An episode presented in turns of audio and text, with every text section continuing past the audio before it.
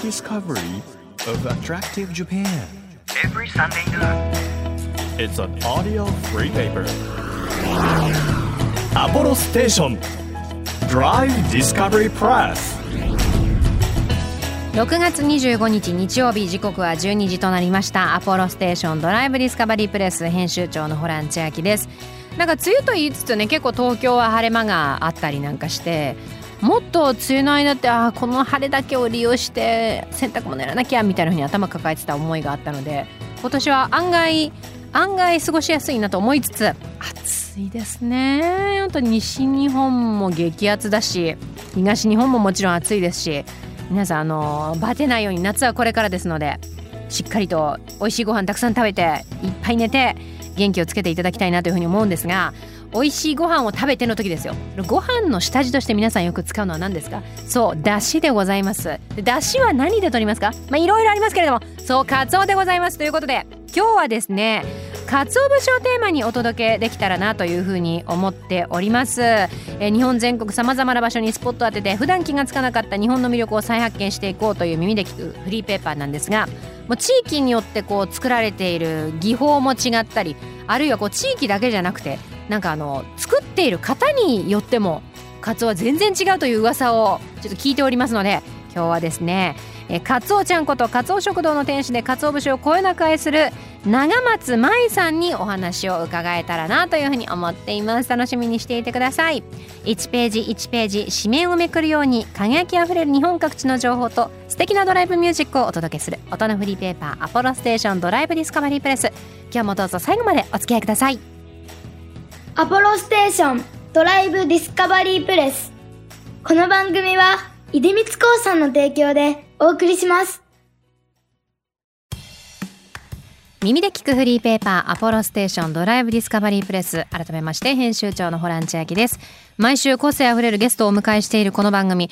今日はカツオ食堂の店主でありましてカツオ節をもう地球上で最も愛している方と言っても過言ではないでしょう。カツオちゃんこと長松舞さんです。よろしくお願いいたします。よろしくお願いします。はお久しぶりなんですよい、そうですよね。ねえお店に来てくださって。そうあの、はい寺門ジモンさんとうん朝結構早い時間帯にロケさせていただいて、はい。その時ももう感動しましたけれども、はいそこからおそらくさらに進化を遂げてっていうはい部分はありますか、そうですね。あのより愛を込めてあ、はい、削っております。もうだってなんだろう皆さんがお家で使う鰹節でイメージされるのはこうビニールのパッケージに入ってるうん。4グラムぐらいのあの、うん、ちっちゃくなそったやつうですね。はい。だと思うんですけどこれをイメージしてもらっちゃ困るっていう感じじゃないですか？そうですね、い。もう本当にこの原型の鰹節はもう見た目木みたいな形なのではい。これなんだろうみたいなね初めて見る人は思うと思うんですけど。本当にあの今目の前にあるんですけど、うん。30センチないぐらいかな、うん。30センチぐらいの本当にもう木はい。木みたいな。でこれた音とか聞こえますかねこの今叩いてるんですけどめちゃめちゃ硬いんですよ、はい。だからその袋に入ってるのはなんかこうふわっと、うん。ね薄く削られてると思うんですけどあの世界一硬い食品とも言われてるはいこの鰹節なのでめちゃめちゃ硬いものがああやってねふわっとパックに入ってるっていうのがまたね現物見てびっくりするかもしれないです。はい。もう削られたものしか見てませんっていう。そうですね。なんかその昭和のあの本当中頃ぐらいからその鰹節のパックっていうのが出始めて、まあ、それまではあの一家に一台血液があるみたいな時代がうん。その昭和時代あったらしいんですよね。だから私もよくおばあちゃんがこれは日本の文化でおばあちゃんたち子供の頃は子供の仕事だったらしいんですよ。削ってたんだよって。なんかそういう話を聞いた覚えがあります。はい。じゃあそんなかつては当たり前だったこのカツオを削るカツオ節の素晴らしさみたいなところを、はい今日伺えたらなと思うんですけど、はいカツオちゃんさんがいいですか、はいそれともあの長松さんがいいですか？カツオちゃんです。あのね、もう最近あの長松さんって言われても、こう反応できなくて。カツオちゃんさんは本当に私もあのお店にお邪魔した時に、はい。とにかくめちゃくちゃ明るく元気のいい、スコーンと通るはい。この今の声で、はい。いらっしゃいませって、はい。言っていただいて、はい。あとはなんか結構カツオにかけて、はい。ちょっといろんな面白ワードも出てくるじゃないですかそうですね。ありがつお あ初がつおですか？とか。い初めていらっしゃるお客さんに、初がつおですか？あー二回目は戻りがつおですか？みたいな。それがもうまたなんていうの食べるだけじゃなくってそのお店自体もエンターテインメント性があって、はい。これは虜になる人結構いるんじゃないかなというふうにはい。思ったんですけど、はい。カツオちゃんさんのその原点というか、はい。昔からうんもうカツオが大好きですっていうわけではなかったんですよねもともとは。はい。もともとはもうあの夜遊びが大好きで。そう。そこからあのもう何にもやりたいことがなくて、もう夜遊びしてっていう中で、まあ、25歳ぐらいの時に、はい。あのたまたまその福岡のおばあちゃん家に自分のおばあちゃん家に遊びに行った時に、おばあちゃんがいきなり戸棚から箱みたいなものを取り出してきて、でこれは亡くなったおじいちゃんが結婚した時におばあちゃんにくれたんだよってそれがあの鰹節を削る箱だったんですよ。あでその引き出しがついていて引き出しをこう開けると木のようなもの、まあ、それが鰹節だったんですけど、うんうん。いきなりこう削り始めてでその流れにもう圧倒されてこう見てたんですけど、はその削った時の香りがまたとっても良くてでおばあちゃんのその削る姿もめちゃくちゃかっこよくて、はいあなんかこうこんな女性になりたいなみたいな。なんかその食べてから鰹節が好きになるっていうよりはその姿からあーかっこいいな素敵だなみたいな。私もやってみたいっていうそこからがスタートでした。そうなんですね、はい。味とかっていうよりもまず先にその姿。そうですね。ライフスタイルというか、うん。生き様みたいなものはかっこいいってそうですね。だからそれまであの夜遊びであの酔っ払った女の子としか出会ってなかったというか なんかその自分の生活もすごいみだらだったので。いやもう全然オブラートに包んでないんですね。みだったんですね。みだらだったのでなんかこう女性の品格じゃないですけど、はなんかこう女性としてのなんかこうまあ自分がおばあちゃんとかになった時にこうやって軸を持ってなんかこう一生懸命なんかこう向き合ってこうやってる、まあ、その削ってる姿にものすごいやっぱり心が打たれて。であ自分も年重ねた先にこういう風な姿でかつお節削ってたいなとかなんか一瞬でその時にバーってそれから何年ぐらい？10 10それから今11年ですね。11はいっ。てなるとそれがこう一時のはい。お遊びの恋ではなくて、はい。運命の出会いだったわけじゃないですか。そうですね。ただ、なんかその、それまで私って、その何にもやりたいこと続かないタイプだったんですよ。なんか大学時代もアルバイト12個ぐらいやったりとか。あー。で、やりたいことないから就活もできなくて、はい。就活もしないでまあ遊んでたわけなんですけど、鰹節その好きになってから、お友達に自分が削った鰹節食べてもらって、やっぱり美味しいって言ってくれることが、うん。単純に嬉しくて、はいそこからなんか友達も鰹節ってこんな硬いんだねとかこれどうやってここまでなるの？とか、うんうん。素朴な疑問をなんかこう友達が投げかけてくれて、はい。そこから旅しなきゃみたいな現場鰹節どうやって作られてるか現場見に行かなきゃみたいな、はい。そこからどんどんまた好きになっていくループに入っていくっていう。はい、なので深く深くのめり込んでいくタイプなんですね。そうですね激しめに。激しい 激しいんですよね。なんかその浅瀬でチャパチャパじゃなくて、そうそんなのダメですね。どっぷりっていう。そうなんですよね。カツオと一緒で、やっぱり大海原を泳ぎ切るようなそんなタイプだと思います。でもそうすると、まあ鰹節を作ってるところを、まあはい初めまして見せてくださいってなるわけじゃないですか。はいはいでもその鰹節の家業をされてる方、はもう驚きません？そうなんですよ。なので、えっと一番最初に行ったのが静岡県の西伊豆の田子っていう地域なんですけど、はい。すごい夕日が綺麗な街で、いはい。夕日百景にもあの日本百選の一つにも選ばれてる地域なんですけど、修善寺っていう近いところからバスで2時間ぐらい揺られた、まあ、コンビニ一つもないようなところに行くので、職人さんはまあ前もってアポイントは取ったんですけどこんな若い女の子が鰹節に興味を持ってここまで来るみたいな、うん。えーっていうような形でうん。最初はびっくりされました。そのアポイントを取るときに、はい。そのどういう趣旨でとか、そうなんか鰹節の勉強をしたくてっていうようなことを言ったらなんか割とそこは見学受け入れてるとこだったのでいやいいですよみたいな形ではい、ただまあその次に鹿児島県に行った時にはさすがにもっとびっくりされて。うん鹿児島空港からバスの手段で行ったんですけど1時間半から2時間ぐらい揺られたまあ、枕崎と指宿っていう本当にこう最南端の方であまあカツオが太平洋側で上がるので、まあ、本当にその港ギリギリってなると南に下ったところで鰹節も作ってるんですけど、こんなところに一人で来たの？みたいな、うん。だから最初はその見学の前に面談みたいのがあったんですよ。ご両親何してるの？とか あなたは何してるの？とか。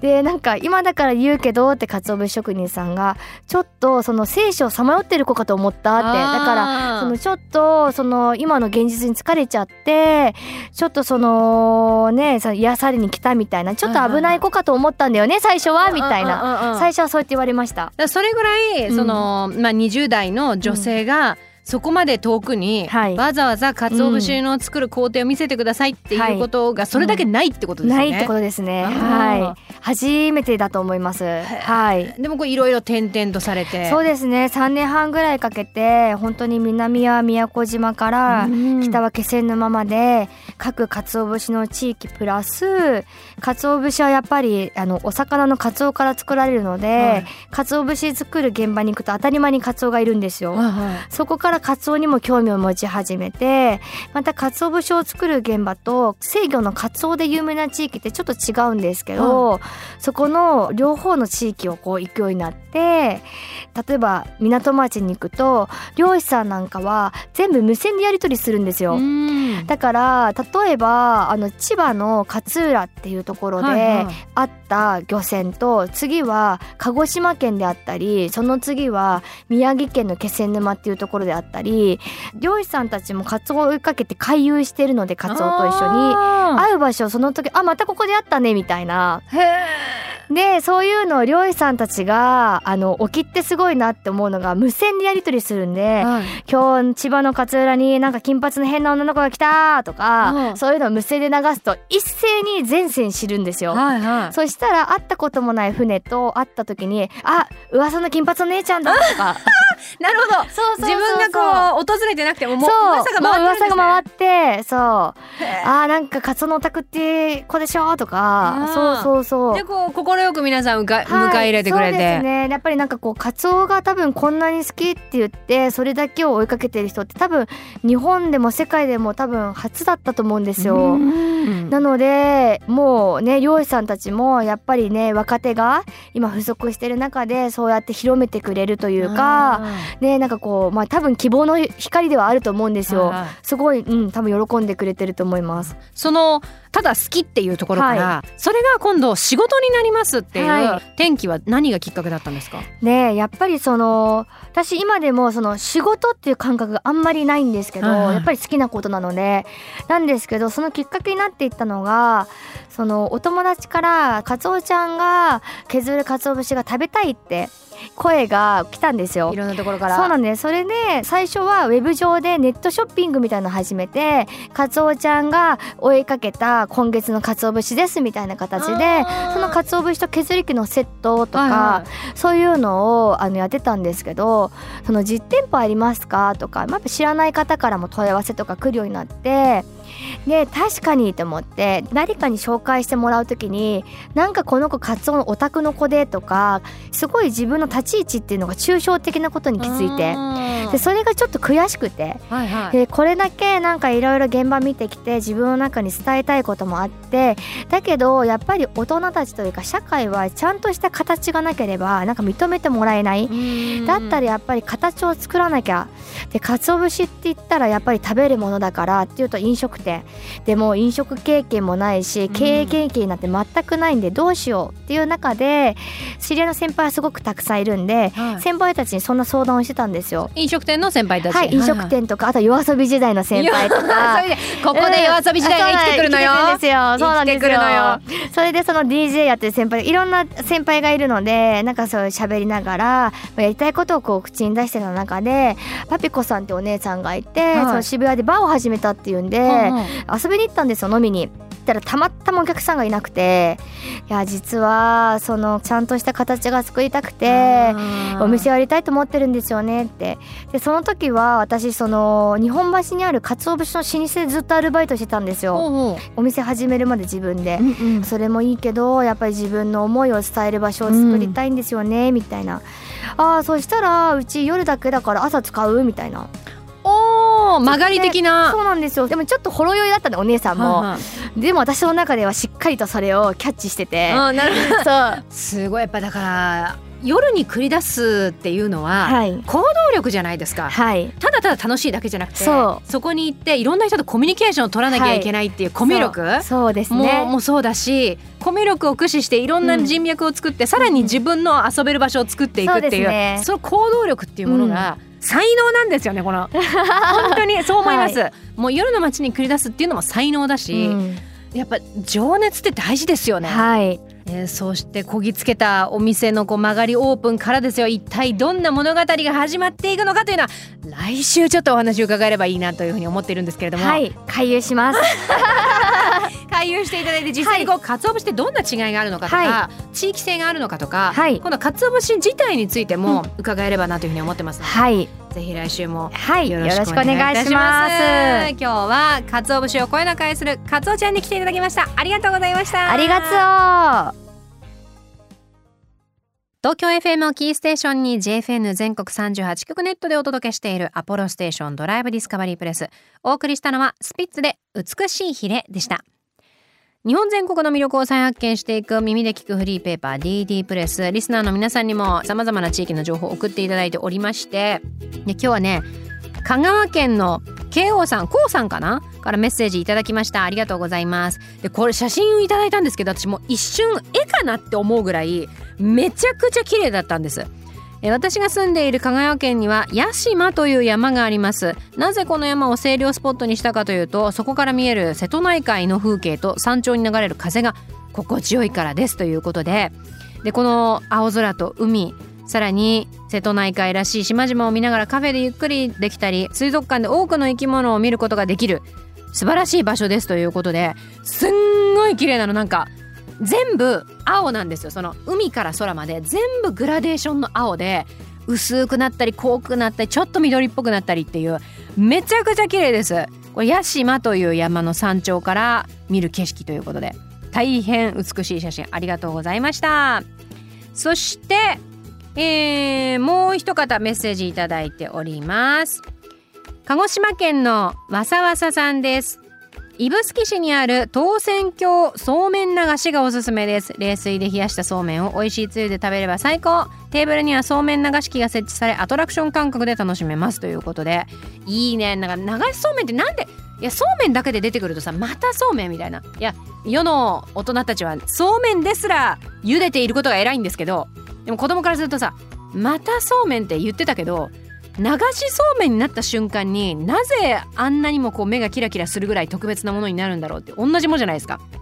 すごいよね。流すというアトラクションが加わった瞬間に特別なものになる。いいですね。当選郷そうめん流し。ぜひ鹿児島県指宿市に行ったことがある方行ったことがない方行ってみてください。ありがとうございます。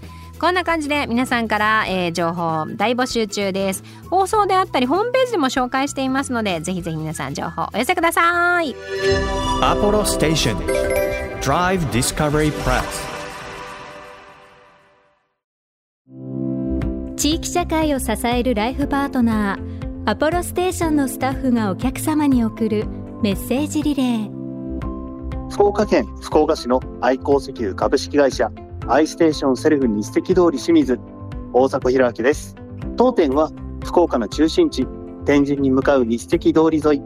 福岡第一薬科大学のお隣で営業しております。今年4月にオープンしたばかりで自慢の洗車機は最新式の柔らか布洗車機を導入しております。布を使って洗うので普段手洗い洗車を利用されるお客様にもとても好評です。また535本の光学センサーによって正確に車体の形や大きさを判別することができるので洗い残しも少ないです。アポロステーションアイステーションセルフ日赤通り清水。ぜひご来店お待ちしております。あなたの移動を支えるステーションアポロステーション。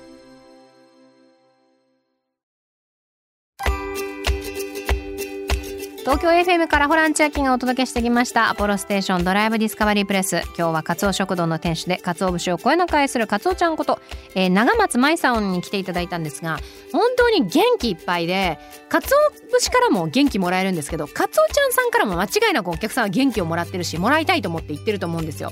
でそういうパワースポットになってるっていうのがとても素敵だなと思いましたしそのパワースポットに人間パワースポットになるまでの遍歴多分今日めちゃくちゃ割愛してギュッと凝縮してくださったと思うんですけど多分もっともっとエピソードあるのでかつお節も聞きたいけどかつおちゃんさんについても掘り下げたいっていう気持ちでいっぱいになりました。